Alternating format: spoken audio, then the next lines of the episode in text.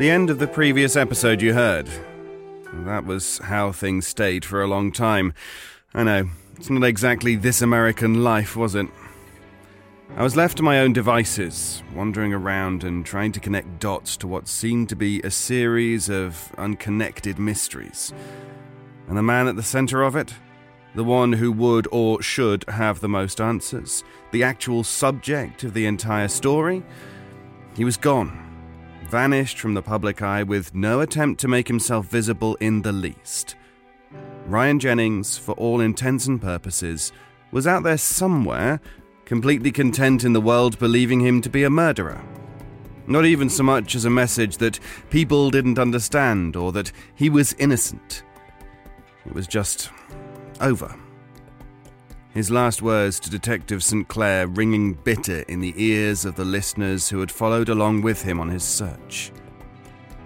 It felt a little bit like a slap in the face, at least in the entitled world we find ourselves in, for those expecting answers and resolution and closure. But Ryan Jennings didn't care about any of that. Per his final words, he was done. So, what else was I supposed to do? I went back to work. I gave the information, as I'd come to know it, to the police, sharing the connection between Joe and Hank, thinking that maybe it would help in some way. They never got back to me. With both men dead, I'm not sure how anything else could have come of it, or if they would have any interest in keeping me in the loop. Sure, I could probably push to get a feature written, spin a web of conspiracies, but frankly, what was the point? The frustration I felt at that point was nothing more than an added stress on my life. So, for the sake of myself and the privacy of the victims of these heinous acts, I put the story on the shelf for a long time and didn't pay much attention to it. Beyond that nagging doubt and annoyance in the back of my head when something might pop up on Twitter about people being mad at the ending of the podcast, as Ryan left it. None of that was my call. Much like any of you, I was as much a witness to what happened as an active participant. I had no stake in this. I'm simply a reporter who was trying to follow an entirely separate story in the first place. It was my job. But it became more than that for a brief moment. Then I found myself as a reporter with a bit of a chip on his shoulder. Enough so to make the effort to find the answers to the questions left behind, but still, life isn't simply that cut and dry. It's complicated. Even those involved don't know the full truth, and can't. Roger was dead, Joe was dead, Hank was dead, Ryan and Sarah were missing. Even if I could contact one of them, the chances that they could speak to any of it with 100% authority is minimal at best. So I forgot about it. At least until a confluence of events happened. First, and perhaps most importantly, I received an email at work one day. Someone by the name of wanted to speak with me. She claimed to have information as to the whereabouts of Ryan Jennings and that she was in the area for only a day. A quick reply to the email revealed she wasn't interested in sharing any details electronically and would only speak in person. Understand, that when you are a reporter, you get used to hearing your fair share of stories from people. Everyone wants to believe that they have inside information. They want to be the person in the know. It may be someone reporting into a police tip line with some fabrication, or a drunkard claiming they have proof of alien life. I did my best to politely brush her off. I had other deadlines to focus on, and I had no reason to be actively pursuing leads. The story was dead, and there was little to no interest. Even if it were someone from Creighton who knew some added detail, the end result wouldn't have been any greater than what I'd already learnt. Still, she was insistent and finally said something that piqued my interest. And it took only five simple words I have the flash drive. I wasn't sure what I was even looking for. but for the first time since all this started, I felt like I actually had a direction to go to.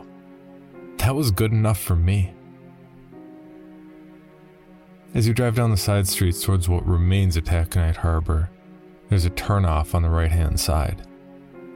It's not directly connected to the road, so there's some loose gravel before pavement that doesn't quite match.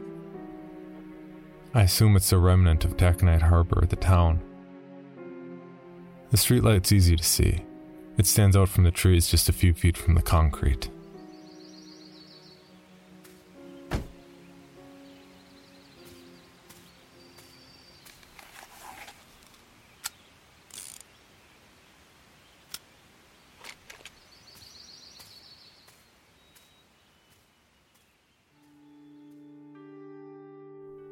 Had no idea what I was supposed to see, so I braced myself for anything.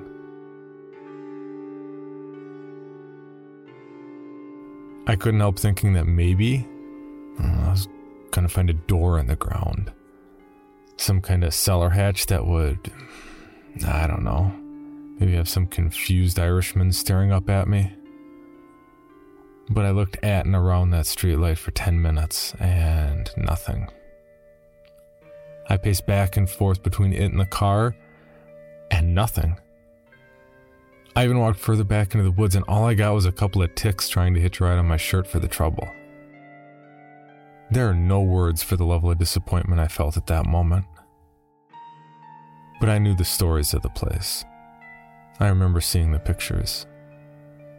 There was a basketball hoop somewhere, too. Maybe that was what Tom meant. Maybe he just said streetlight because he thought that made more sense for me to realize what he was talking about. Then again, why not say taconite? Or harbor? Or anything else that would have been infinitely more enlightening? Even just a word as to what the fuck I was supposed to be looking for. I spent an hour searching all around that fucking overgrowth driving down to what amounted to a tourist stop at the bottom of the hill leading to Lake Superior. It wasn't until I turned back and was going to drive back to the streetlight, certain I'd missed something, that I saw what I actually had missed. The other streetlight. If you didn't know what you were looking for, it was easy enough to miss. A couple hundred feet off the road, back in the tall growth of bushes and trees, is a second streetlight. Man, seeing that, my heart began to pound so hard I could feel the veins pulsate in my neck. I pulled off the road and walked a beeline toward the streetlight. Next to it was a large rock. Underneath, I could immediately see the black shine of a garbage bag. That video I posted, just in case you missed it. Inside the bag were several other bags. Inside of those was a small lined box, kind of like a jewelry case. And inside it all was a small red flash drive. I had no idea how long it had been out there or if it had anything on it at all. All I could go on was that it had either been left by Tom or it was something he'd been looking for. I assumed the latter. I just had to hope that if there was anything on it, it had survived the winter. There's probably some profound saying about fools and luck out there by Mark Twain or something. If not, maybe one will get named after me. I wouldn't mind that. On the flash drive, there were some Word docs, some PDFs and JPEGs, and a single video file. I played the file first. I waited in the park near my offices, where I said I would be eating my lunch, for nearly 30 minutes, and was about to leave when I saw a woman pass by for the third or fourth time. Each time she seemed to stare at me but not stop. This final time, she walked up to me. I had just enough time to switch on my phone's voice recorder. Lisa? Yes? I was just about to. What? Your voice, it sounds familiar. Here's the flash drive. Ryan wanted you to have it. Sarah? Oh, I have to go. Wait, you can't leave. No, I can't stay. Please, just ten minutes. Ten minutes. I'm guessing you're recording this now anyway, aren't you? People already know I'm alive, which is good, I guess. People can stop thinking Ryan killed me. What happened in the tunnel? Ryan shot Joe. Yes, I know that. Julie told me, but what were you doing there? I wanted to see Ryan. How did you know he and Julie would be there? I didn't know Julie would be there. I was supposed to meet Ryan and Ashbury in one of the buildings, but Julie showed up. Then Joe. Why were you in the tunnel? Because Ryan shouldn't have to see those cages by himself. I was waiting for him there. He was there to take pictures of everything and hand over what was on the flash drive to the police. They'd already found the cages, so if they didn't believe him or do anything, he was going to release the information online. I don't understand. What's on the flash drive? I don't know. I didn't look. Why not? Because he asked me not to. And even if he didn't, I don't fucking want to know anything more than I already do. I asked Ryan what it was when he gave it to me, and he said the flash drive had too many answers. After he killed Joe, things got even more fucked up. He gave me the drive to keep safe, and he dragged Joe into the woods. He was pissed that I was there and that Julie saw me alive. He told me to wait until I felt safe, then to find you and give you the drive. He said to tell you he was sorry. Why would he want people to think you were dead? How long has he known where you were? He's always known where I was. When the Whispering Man, Joe, that piece of shit, let us go, Ryan hid us away. There's a little campground not that far north of Creighton that we stayed at. An elderly couple runs it. I uh, don't think they could even see our faces, let alone tell the police where we were hiding there. I'm not exactly following. Can you just tell me what happened from Ashbury on? I have to go. Please. What difference does it make? It makes all the difference. Please, just tell me what happened, and I swear I won't even try to stop you. I'll make no attempt to call or contact you. Fine. I should have figured this wouldn't be easy. Nothing with Ryan ever was, right? After we got kidnapped, it happened like the podcast showed. How long were you gone? Do you want me to tell you what happened, or are you going to keep interrupting? Because I can just leave. I'm sorry. I'm I'm sorry. Please go on. We were gone two days in that dark cellar, whatever it was. When we got out, we woke up in the woods near Ashbury. Ryan took us to the cabins to get away and hide out. Then, after a few weeks, he decided to go back to Ashbury. I don't know what happened to him there, but the next thing I heard, he was getting out of some insane asylum. May I ask a question? Fine. Well, several. Why hide instead of going to the police? Why go back to Ashbury? What happened to him there? Jesus, I should have just mailed it to you. Why didn't you? I couldn't take the chance of it getting lost or damaged. Ryan was scared. So was I. We didn't know who the Whispering Man was, and we were afraid to go anywhere that people might recognize us. After a few weeks, Ryan decided to go back to Ashbury to try and look for answers he could bring to the police, but he wouldn't let me go with him. What he found, and I didn't know this until a lot later, was all these canisters in the town. Whatever was in them that made us see people dying and imagining things in the tunnel must have gotten to him again. We didn't know we'd hallucinated it the whole time. But then Ryan got another dose, and that's when they found him. Why lie to the police? To protect me, Ryan thought if he told people he was gone that whole time, made people think I was still missing, that I would be safe. So he was lying about everything that happened after Ashbury? Call it whatever you want. He said what he had to say to keep me safe. And I hate him for it. We should have just left. But what about Julie? H- him leaving Creighton, him coming back? It was all to save me. We had a way of getting in touch, a way for him to signal that things were okay. I'm not going to tell you anymore. I have to go, and I'm never coming back. But where have you been all this time? Someplace. Now I'm going someplace else. The only thing I have going for me is this being a podcast. Then why run at all? Besides being an accessory to murder right now, you don't fucking get it. It was Hank and Joe, but what if it was more? The story about what happened all those years ago? I'm not taking that chance. Goodbye. Don't follow me or try to stop me. You'll regret it. Just look at the flash drive. Wait, what's on it? I don't know, and I don't fucking care. Do you know where Ryan is?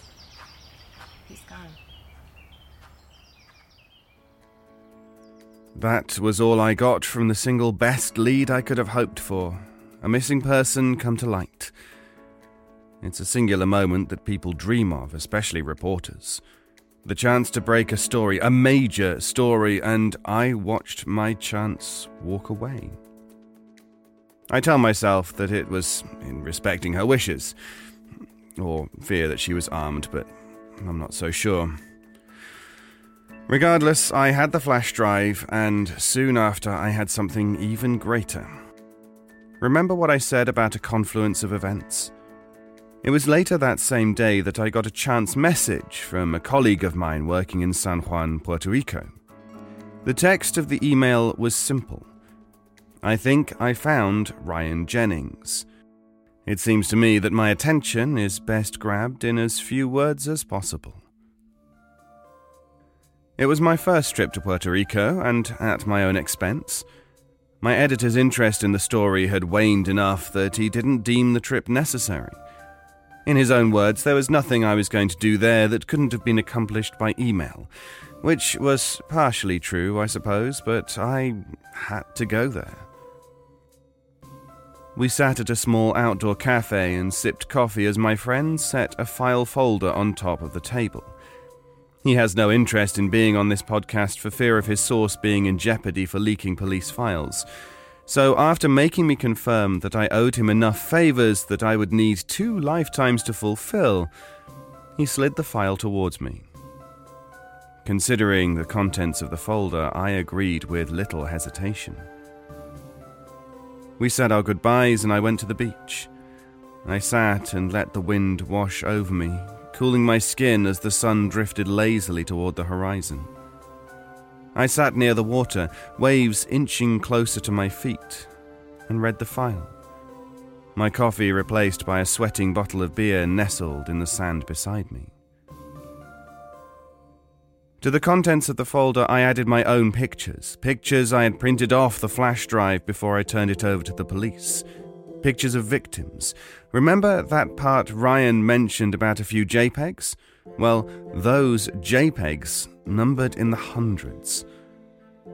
I can only imagine what they looked like without any context. The bodies of children mutilated. The pictures of Amber Alert messages for victims I have since seen identified from Hank's cabin.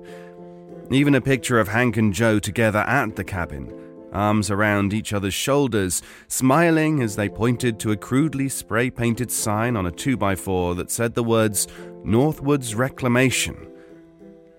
A picture of the body of Roger lying in the woods, dead of a shotgun wound. Night vision pictures of people tied up in the dark. Maybe Tom, maybe Alex. One looking unmistakably like Ryan. Where the pictures came from, I will never know. How they came into the possession of Tom's detective friend isn't for me to know or answer to. Perhaps it was a memento left at the cabin or Ashbury found by a person no one even thought to be on the lookout for. Who knows? To me, they simply served as morbid bookends, closure to my suspicions that monsters are real, and that Ryan's fear of his past and his own father was justified. I wanted to ask him why he didn't just send them to the police, but I suspect trust has always been a hard thing for Ryan to come by, and given the level of mistrust people had for his story, I hesitate to even think of the evidence disappearing.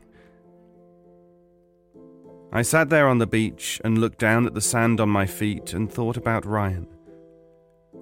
and I read the file my friend provided. It told me a story. At some point following the events as depicted in the season 3 finale, which is estimated to have actually taken place in July 2017, Ryan Jennings left Creighton, Minnesota. While it's not clear how he came about it, Ryan obtained fake passport documentation and managed to find his way to Puerto Rico. He took up a simple residence using the meager savings he still had remaining and worked odd jobs tending bar, mopping floors, even returning to work in kitchens as he had done previously when he first left Creighton. I wondered if it felt poetic to him in some way, but knowing Ryan as I think I do, I think at most he would have considered it ironic. As I turned to the last page of the file, I finished my beer and stared out at the water. I wondered why Ryan would have come here. It didn't seem to be the kind of place he would go to escape. But maybe it was so far from who he was that it only made sense. Or maybe it was just as far as he could go. As the sun set, I like to think that Ryan at least found happiness in such beauty one time. On the 13th of April 2018, one day after the two year anniversary of Small Town Horror's original release, local police received a call. The body, while not identified at the time, belonged to that of Ryan Jennings. Dental records have since confirmed this. While I won't share the details of the report, I will say that Ryan Jennings died of his own doing. He was 40 years old. Things never end the way you want them to. I still don't know who Ryan is speaking to when he said that line, and I no longer care to speculate. But I think Ryan knew how this would end long ago. Little information was uncovered regarding Ryan's time in Puerto Rico, and any locations that supposedly employed him did so in cash at his own request. At the time of his death, his blood alcohol level was over four times the legal American limit. No note was discovered at the scene. If there was anything Ryan Jennings still had to say, he took it with him. What is left to be answered from this podcast is either in the hands of the police or died with Ryan. My part in this is done. I hope that what I've been able to provide has satiated your questions because it's all I have. I have conjecture and assumptions. I have witness statements that largely can't be corroborated. All I know for sure is that this is the end of small town horror. When it comes down to it, something terrible happened to Ryan. And, at least in his eyes, it never truly improved. For the better part of his life, Ryan struggled with depression, anxiety, and alcoholism. He felt alone and when he wasn't alone, he seemed to push people away, even when he thought he was helping them. He took on a persona that he thought people wanted or needed to see. The horror that he felt was inside of him as much as anywhere else. I can only hope that he's now at peace.